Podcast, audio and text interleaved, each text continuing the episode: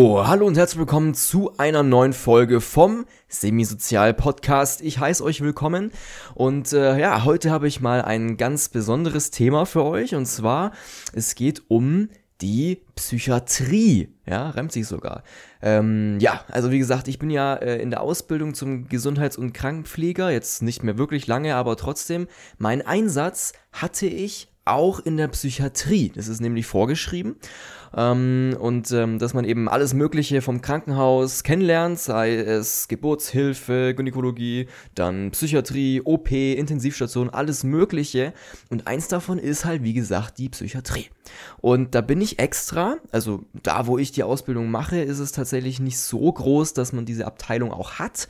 Deswegen ähm, bin ich in ein ja, Spezial Klinikum gewechselt, sage ich mal, für diese Zeit. Also jeder von meinem Kurs ist da äh, zu dieser Zeit hingewechselt und hat eben da seinen Einsatz abgeleistet, sage ich mal. Und es war sehr interessant. Bei mir einerseits besonders interessant, weil ich ähm, nur einen ganz kleinen Bruchteil dort war, im Gegensatz zu anderen und im Gegensatz dazu, wie es normalerweise ablaufen würde, wegen Corona, ja. Ähm, es ist so, ich bin eben ja ganz normal zu diesem Einsatz gestartet. Ich erzähle erstmal, wie es ein bisschen war. Ja, äh, ich bin zu diesem Einsatz gestartet und ähm, ja, habe mich dann oder wir haben uns dann mit dem Pflegedienstleiter, also mit dem Chef dort getroffen und der hat uns dann ein bisschen eingewiesen und hingeführt und dann den Kollegen vorgestellt. Jeder von uns ist dann auf eine andere Abteilung gekommen, ähm, sei es ja Schizophrenie, Demenz, Geriatrie, bla bla bla. Ich war auf der geschlossenen Suchtabteilung. Das heißt, dort waren Leute, die tatsächlich ja, suchtabhängig waren. Also nicht suchtabhängig, sondern abhängig waren, entweder von Alkohol oder von diversen anderen Drogen. Äh, und diese Abteilung oder diese Station ist eben geschlossen. Das heißt, da da kann keiner raus. Das ist zugesperrt. Das ist wie ein, ja, ich will nicht sagen Gefängnis, aber das ist, man kann da nicht raus. Ja, das ist zu. Und ähm, ja, dann bin ich rein. Ich habe einen extra Schlüssel gekriegt. Äh, man soll auch immer die Türen schließen, wenn man rausgeht und so. Man wird extra eingewiesen dafür. Ähm, und ja, ich bin hergekommen, habe mich vorgestellt und äh, am ersten Tag, am allerersten Tag, habe ich direkt die krasseste Sache erlebt, die ich äh, in dem ganzen Einsatz hatte. nämlich ähm, ein schizophrener Patient, der laut seiner eigenen Aussage, ich habe mit ihm ein bisschen geredet, ähm, der hat äh, Meth konsumiert, ja, und zwar über längere Zeit und hat deswegen eine Schizophrenie entwickelt und ist deswegen jetzt auf dieser geschlossenen Suchtabteilung.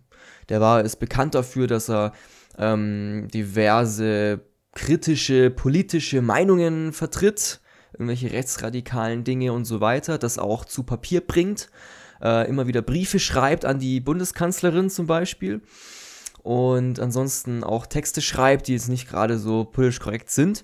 Ne? Also so ein bisschen, ja, wenn man, wenn man so will, äh, schizophren eben, ja. Und ähm, ihm sollte man eine Spritze verabreichen. Ich weiß nicht, was genau, aber auf jeden Fall irgendein Medikament soll er gespritzt bekommen und er hat überhaupt keine Lust darauf. Ja, und äh, das Resultat war dann, dass er sich eben vehement dagegen gewehrt hat und er wollte einfach diese Spritze nicht kriegen. Er wollte keine Medikamente. Und ähm, dann, was hat man gemacht? Im normalen Klinikalltag sagt man dann, okay, ja gut, verweigert, dokumentiere ich so und das war's. Aber hier war es anscheinend, anscheinend äh, irgendwie gesetzlich vorgeschrieben oder was auch immer. Und dann mussten wir ihn tatsächlich gewaltsam dazu bringen, diese Spritze über sich ergehen zu lassen. Ähm, und zwar mit elf Leuten. elf Leute waren in diesem Zimmer. Man muss sich vorstellen, das ist wie ein, naja, wie so eine Jugendherberge aufgebaut. Du hast mehrere Zimmer, in diesen Zimmern sind mehrere Betten, es gibt einen Flur, es gibt einen Aufenthaltsraum, es gibt eine Terrasse und so weiter, also eine abgeschlossene Terrasse. Ähm, da können die frei rumlaufen, also die sind ja fit, körperlich, absolut fit. Die können rumlaufen, die können reden, die können sonstiges machen, alles Mögliche. Ähm, damit eben diese Sucht kontrolliert wird, sind die dort. Äh, ja, und in diesem Zimmer von ihm ähm, musste er dann tatsächlich überwältigt werden und festgehalten werden von, ich habe nachgezählt, es waren elf Pfleger äh, und dann wurde noch die Polizei gerufen. Ja, also man wusste schon im Vorhinein, weil es schon mal passiert ist anscheinend, dass der Patient das nicht wirklich toleriert und dass man dann wirklich äh, mit Gewalt oder so rangehen muss.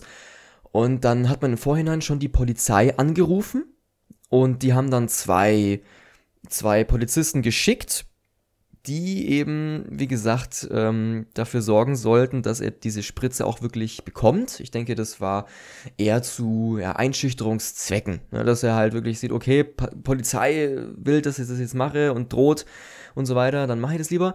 Ähm, die sind dann tatsächlich, äh, die sind dann tatsächlich mit ihren Schlagstöcken da ins Zimmer rein oder, oder, ne, sind dann eben an ihn ran und haben gedroht, ähm, äh, ihn jetzt da zu schlagen, weil er selber und das ist ganz wichtig, äh, auch gewalttätig geworden ist, tatsächlich. Also die machen das natürlich nicht einfach so, das wäre Quatsch und, und äh, menschenrechtswidrig, sondern er ist äh, wirklich äh, gewalttätig geworden, aggressiv geworden, als man gesagt hat, okay, sie brauchen jetzt eine Spritze.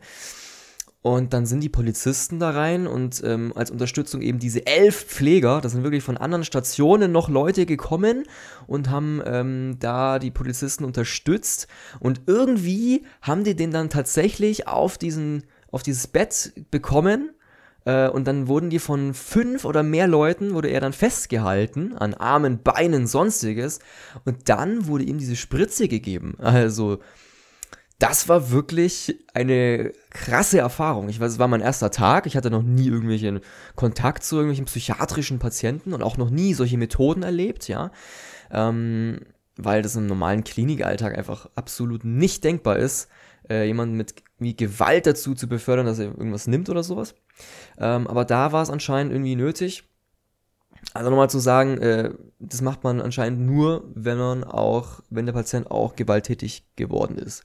Also nicht einfach so, das wäre wirklich Quatsch. Gut, also war das dann vorbei. Er hat sich dann auch relativ schnell wieder beruhigt. Und ähm, dann konnte ich tatsächlich erstmal ein bisschen äh, reinschnuppern, wie sieht es eigentlich überhaupt auf der Station aus. Weil das war so ein erster überwältigender, weiß ich nicht, irgendeine krasse Erfahrung halt erstmal zu Anfang. Und dann konnte ich mir erstmal zurechtfinden, ah, okay, wie ist das aufgebaut, wie sieht die Arbeit aus, bla bla bla. Ähm, und konnte mich erstmal ein bisschen orientieren. Ja. Am zweiten Tag bin ich dann tatsächlich, und das habe ich vorher auch noch nie gemacht, ähm, in die 1 zu 1 Betreuung zu genau diesem Patienten. Also ich bin zu ihm ins Zimmer, war alleine und habe mich auf den Stuhl gesetzt, an den Tisch, den es da gab und ähm, habe eben den beobachtet. Ja, den musste man anscheinend tatsächlich beobachten, rund um die Uhr. Das war irgendwie, ich weiß nicht, ich habe drei Stunden oder so dort gesessen und hat mich jemand abgelöst. Da gab es auch Hilfen, die das dann äh, für dich übernommen haben irgendwann. Ähm, aber ich als Schüler hatte halt ja nicht unbedingt viele Kompetenzen ja, in der Psychiatrie, weil ich halt wirklich ein Neuling war, wie so ein Praktikant eben. Und ähm, deswegen habe ich einfach mal eine Sitzwache gemacht. Krasse Erfahrung, weil, also, ich meine, da, da, da liegt jemand, da liegt jemand im Bett, der hat geschlafen, du setzt dich da ins Zimmer, sollst den beobachten und ähm, das habe ich natürlich auch. Und dann ist er irgendwann aufgewacht und dann hat er sich umgedreht und gesehen, ah, okay, da sitzt jemand. Anscheinend war das für ihn überhaupt nichts Neues. Äh, hat er sich schon dran gewöhnt und hat sich umgedreht und ein bisschen weiter geschlafen. Und irgendwann ist er aufgestanden und dann, äh, ich so, ja, morgen. Und dann ganz normal konnte mit ihm, konnte mit ihm dann reden. Ähm, und dann ist er zum Rauchen, dann ist er zum Frühstück, dann ist er wieder ins Zimmer, dann ist er wieder zum Rauchen, dann ist er wieder ins Zimmer, wieder zum Rauchen, wieder ins Zimmer. Äh, eigentlich, das war eigentlich der, der, ganze Ablauf. Und jedes Mal bin ich, musste ich hinter ihm her ähm, tuckern sozusagen, also ihm folgen und gucken, was der macht, ähm, weil er einfach beobachtet werden musste. Und das, ja, also so eine Art, so eine Art Betreuung, sage ich mal, habe ich vorher auch noch nie gemacht. Ähm, ist ja auch, wie gesagt, überhaupt nicht üblich sonst, nur in der Psychiatrie zum Beispiel. Und ähm, ja, das war eine sehr interessante Sache. Besonders äh, hat mich dann gewundert, dass ich dann allein in diesem Zimmer war, obwohl am Vortag er ja mit Polizisten und mit, mit einer Million Leute äh, überwältigt werden musste, weil er irgendwie aggressiv geworden ist, ja. Aber anscheinend funktioniert das und es war auch absolut reibungslos. Es ist nichts passiert. Ähm, wir haben sogar noch geredet, äh, bisschen Smalltalk und sowas und dann später tatsächlich noch Uno gespielt am Tisch ja, weil ich musste die ganze Zeit bei ihm bleiben. Und dann ähm, bin ich, ja, haben wir einfach ein bisschen Karten gespielt. Dann habe hab ich mich ein bisschen erkundigt, ja, warum sind sie denn hier? Und dann hat mir das alles erzählt, warum er hier ist, äh, warum auf der Suchtstation und so weiter mit seinem Meth und sonstiges. Und ähm, ja, So habe ich eben seine Story ein bisschen mitgekriegt und kann das jetzt hier ein bisschen berichten. Ähm, ja, sehr, sehr krass auf jeden Fall. Gut. Also, das war ist wirklich eine einmalige Erfahrung. Und ja, was ich noch so erlebt habe, ich habe zum Beispiel auch ähm, Alkoholiker erlebt, die ähm, in diese geschlossene Sucht gekommen sind. Das ist ja eine Aufnahme, eine geschlossene Aufnahme war das. Das heißt, die Leute können kommen, werden dann erstmal fett durchgecheckt, sind dann noch haben die noch Alkohol dabei, haben noch Drogen dabei, werden ein bisschen befragt und so weiter und dann werden sie aufgenommen. Das ist ein spezieller Raum, in dem die dann drin sind. Ähm, und äh, da war ich auch mal mit dabei und einmal kam jemand, also sogar mehrmals, ähm, die waren richtig, also die haben richtig viel getrunken, Alkohol. Und ähm, deren Promillewert, das misst man da auch, die haben auch wirklich diese, diese Blasgeräte, wo man reinpusten muss, wie, wie die Polizei auch. Und die haben teilweise über drei Promille gehabt. Also wirklich so viel, wenn, wenn ich als normaler Mensch das jetzt ähm, haben würde, wäre ich ja knocked out, ja, wäre ich ja am Boden. Ähm, und, aber diese Alkoholiker, die waren ja so trainiert, ähm, oder dieser Körper von ihnen waren so, war so angepasst an diesen Spiegel, dass es eigentlich kein Problem ist. Es war ihnen nicht anzumerken. Und am nächsten Tag ähm, war dann der Spiegel immer noch gut hoch, so 1,8, 1,6, irgendwie sowas. Ähm, also wirklich, da war man wirklich, also wenn ich das jetzt auch haben würde, wirklich dicht. Ähm, und ähm, aber ihm hat man relativ wenig angemerkt. Das, was man gemerkt hat, ist, dass er ein bisschen gezittert hat und auch so die, ja, die, also die, die, die kognitiven Fähigkeiten, sage ich mal, also wie schnell er antwortet und was er so sagt und so weiter, ähm, das war ein bisschen langsamer als sonst, glaube ich. Also man, man hat dann schon gemerkt, okay, das ist ein bisschen Entzug, schätze ich. Also dieses Zittern auf jeden Fall. Bin jetzt kein Experte, aber ich würde sagen, das war sowas in der Richtung.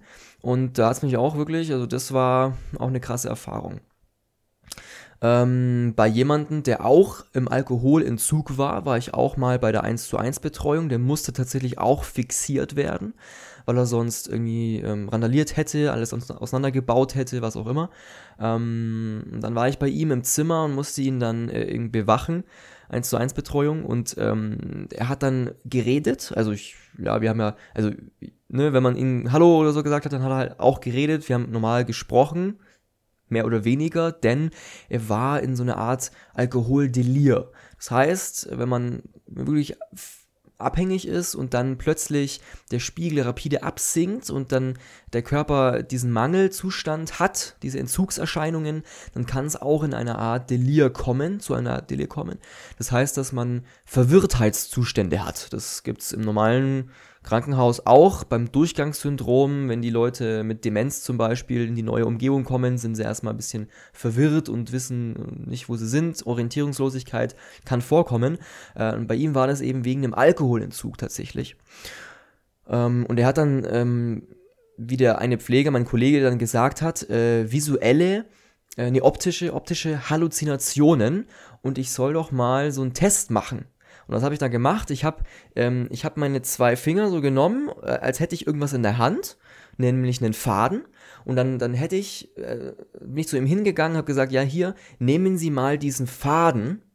Und dann hat er wirklich den Faden genommen, den gab es natürlich nicht wirklich, aber er hat äh, so getan oder zumindest er hat so gegriffen nach dem Faden, der nicht existiert, ähm, und hat wirklich einen Faden gesehen. Ich habe ihn gefragt, welcher, welche Farbe hat denn der Faden? Er hat gesagt, weiß. Und äh, wie sieht er aus? Ja, das ist so, so ein Wollfaden. Also er hat wirklich einen Faden gesehen, optische Halluzinationen. Das war eine Ur, also die Ursache dafür war wirklich dieser, ähm, dieser Alkoholdelir, dieser Entzug, die die Leute durchmachen, ähm, führt eben zu solchen Delirzuständen tatsächlich. Ähm, relativ krass und relativ interessant. Und das, dieses Delir hielt dann wirklich auch sehr lange an. Ich meine, das ist ja, normalerweise hält es drei Tage oder sowas, aber er war schon, ich glaube, mehr als fünf Tage in diesem Delirzustand. Ähm, das war schon ein bisschen, ja, gewöhnungsbedürftig auch für die normalen äh, Pfleger dort. Und ähm, aber er ist wieder halbwegs normal geworden. Ähm, warum weiß ich das? Weil er in meinem Heimatkrankenhaus, im Anführungszeichen, da wo ich eben normalerweise bin, dann irgendwann später in der Notaufnahme eingeliefert wurde mit irgendeiner anderen Verletzung. Ähm, und da war er wieder ganz normal und relativ klar im Kopf. Das heißt, er hat sich tatsächlich da wieder erholt. Ähm, er hatte auch einen Betreuer an seiner Seite, also Betreuerin, eben die bisschen was managt, also die die ganzen Dokumente regelt und Termine und sonstiges, die ihn halt ein bisschen begleitet, weil es sonst nicht mehr möglich ist. Ähm, aber da habe ich gesehen, ja, ähm, ihm geht's wieder relativ gut und er hat diesen Entzug tatsächlich durchgezogen oder hat eben, eben mitgemacht und hat ihn überstanden und es ist jetzt wieder relativ normal geworden. Also ähm, in dieser Abteilung, in dieser geschlossenen Suchtabteilung erlebt man wirklich Sachen, ähm, die sind echt interessant. Das ist wirklich sehenswerte Sachen, die kann ich später noch irgendwann erzählen. Zum Beispiel in irgendeinem Podcast. Hust. Äh, ja. Zu dieser Zeit, ich habe am Anfang schon ein bisschen erwähnt, ich war nur relativ kurz dort. Nämlich eine Woche. Nur eine Woche. Ähm, das ist Corona zu verdanken. Normalerweise ist man äh, sechs Wochen dort. Und dann ähm, hatte ich gerade meinen letzten Tag in dieser Woche, das war glaube ich ein Freitag dann, müsste es gewesen sein, ähm, dann ruft meine damalige Freundin an, die dann in Quarantäne musste. Ja, das war gerade in der ersten Welle von Corona. Wir haben übrigens gerade 2021. Und ähm, da hat sie gesagt, jo, bin in Quarantäne. Und dann habe ich meiner ähm, Stationsleitung Bescheid gegeben, weil ja, wir halt waren halt ein Haushalt, ne? Und deswegen äh, muss ich da Bescheid geben, ihr da Bescheid geben. Und die hat dann mit dem Pflegedienstleiter geredet, mit 20 Chefs geredet und die haben dann irgendwann beschlossen, ja, du bist jetzt auf unbestimmte Zeit freigestellt und dann musste ich heimfahren. Tatsächlich, da bin ich wenn man so will, rausgeschmissen worden, was auch immer. Ja, weil ich, ich konnte ja nicht mehr kommen, wenn ich mit einer potenziell positiven Person in einem Haushalt wohne, ähm, kann ich auch potenziell positiv sein. Und dann durfte ich einfach nicht mehr kommen. Ich war dann in Quarantäne tatsächlich. Zwei Wochen lang waren wir in Quarantäne. Äh, ja, crazy. Da kann ich auch mal eine ganze Folge drüber machen. Äh, auf jeden Fall war ich dann erstmal weg vom Fenster. Und nach dieser zweiwöchigen Quarantäne hat dann das Haus, also diese Spezialklinik, beschlossen, dass keine weiteren Schüler ähm, von außerhalb kommen dürfen. Also auch nicht ich, keine Kollegen, keine Mitschüler von mir.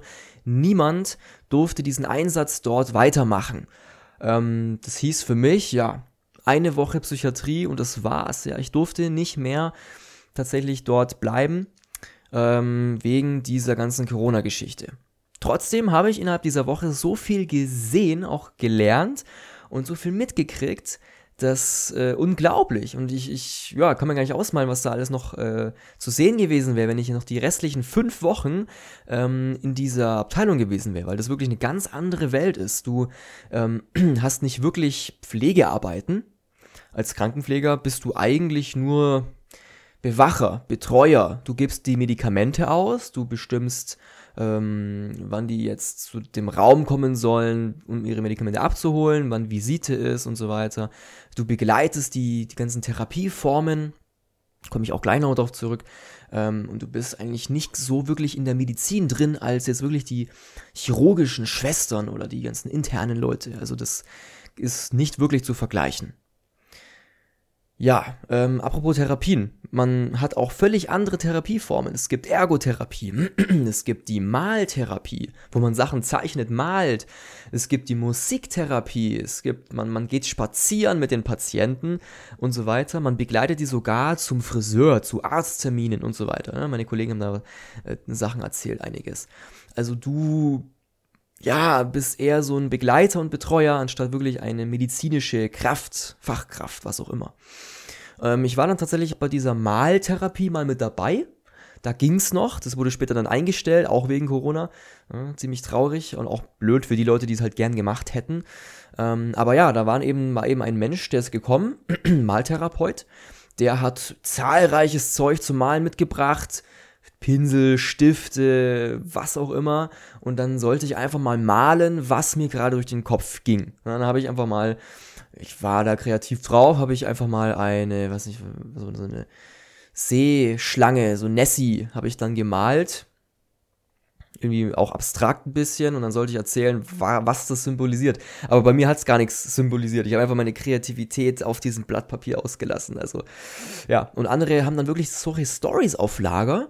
Ähm, ein Patient zum Beispiel hat dann ähm, hat dann ganz kontrastreich und äh, mit viel Farben gemalt und dann sich selbst in diesem Bild äh, auch implementiert und gesagt, ja, das hier symbolisiert jetzt meine Depression und das die Seite des Dunkle, das symbolisiert den Tod und das andere die Hoffnung und so weiter. So können sich die Leute tatsächlich ähm, arrangieren und auch ähm, ihre Gedanken ein bisschen ordnen, auch mitteilen, was geht gerade in ihrem Kopf vor. Das finde ich ganz cool, muss ich ganz ehrlich sagen. Ähm, Nur ich selber habe jetzt äh, nicht so den therapeutischen äh, äh, ja, Sinn oder so da, da ähm, auf Papier gebracht, sondern einfach nur irgendwas gemalt. Ja, also. Und sowas gibt es auch mit Ergotherapie, das heißt, die Leute malen oder basteln oder äh, schleifen irgendwas, machen was aus Holz oder Ton oder so. Ähm, und auch Musiktherapie, wo sie dann mit Instrumenten was machen, war ich auch mal mit dabei. Also sehr, sehr, sehr interessant alles. Das ist wirklich eine Welt, ähm, die man in der normalen Krankenpflege gar nicht so auf dem Schirm hat normalerweise und auch gar nicht mitkriegt und das ist auch was ganz anderes. Also das ist echt was, was man mal erzählt äh, oder äh, gesehen haben sollte, wenn man in dem Job unterwegs ist. Also sehr, sehr krass. Ja. Eine kleine Sache noch zum Schluss. Ähm, zu Corona-Zeiten war das ja. Äh, zu dieser Zeit haben die Leute, ja, war, waren Masken, diese FFP-Masken und auch die normalen medizinischen Masken, Mangelware. Äh, und auch die Desinfektionsmittel waren Mangelware. Das normale Stero, äh, nee, wie heißt es nicht Stero, sondern ähm, Sterilium heißt es, ja. Das war Mangelware und dann haben es tatsächlich die Patienten, haben dann tatsächlich aus dem Arztzimmer, da wo die Visiten immer waren, wo die mit dem Psychologen Gespräche geführt haben, haben sie tatsächlich dann diese Desinfektionsmittel geklaut und auch Masken geklaut. Also, ja, interessant. ja, das ist aber eine andere Sache mit diesen ganzen Mangelsachen. Da gibt es auch noch so viel zu erzählen. Aber das war es jetzt erstmal von dieser einen Folge. Ich hoffe, ich habe euch einen kleinen Einblick geliefert. Der war auch relativ interessant. Wenn ihr noch Fragen, Anregungen, Verbesserungsvorschläge, was auch immer habt, dann schreibt mir das gerne.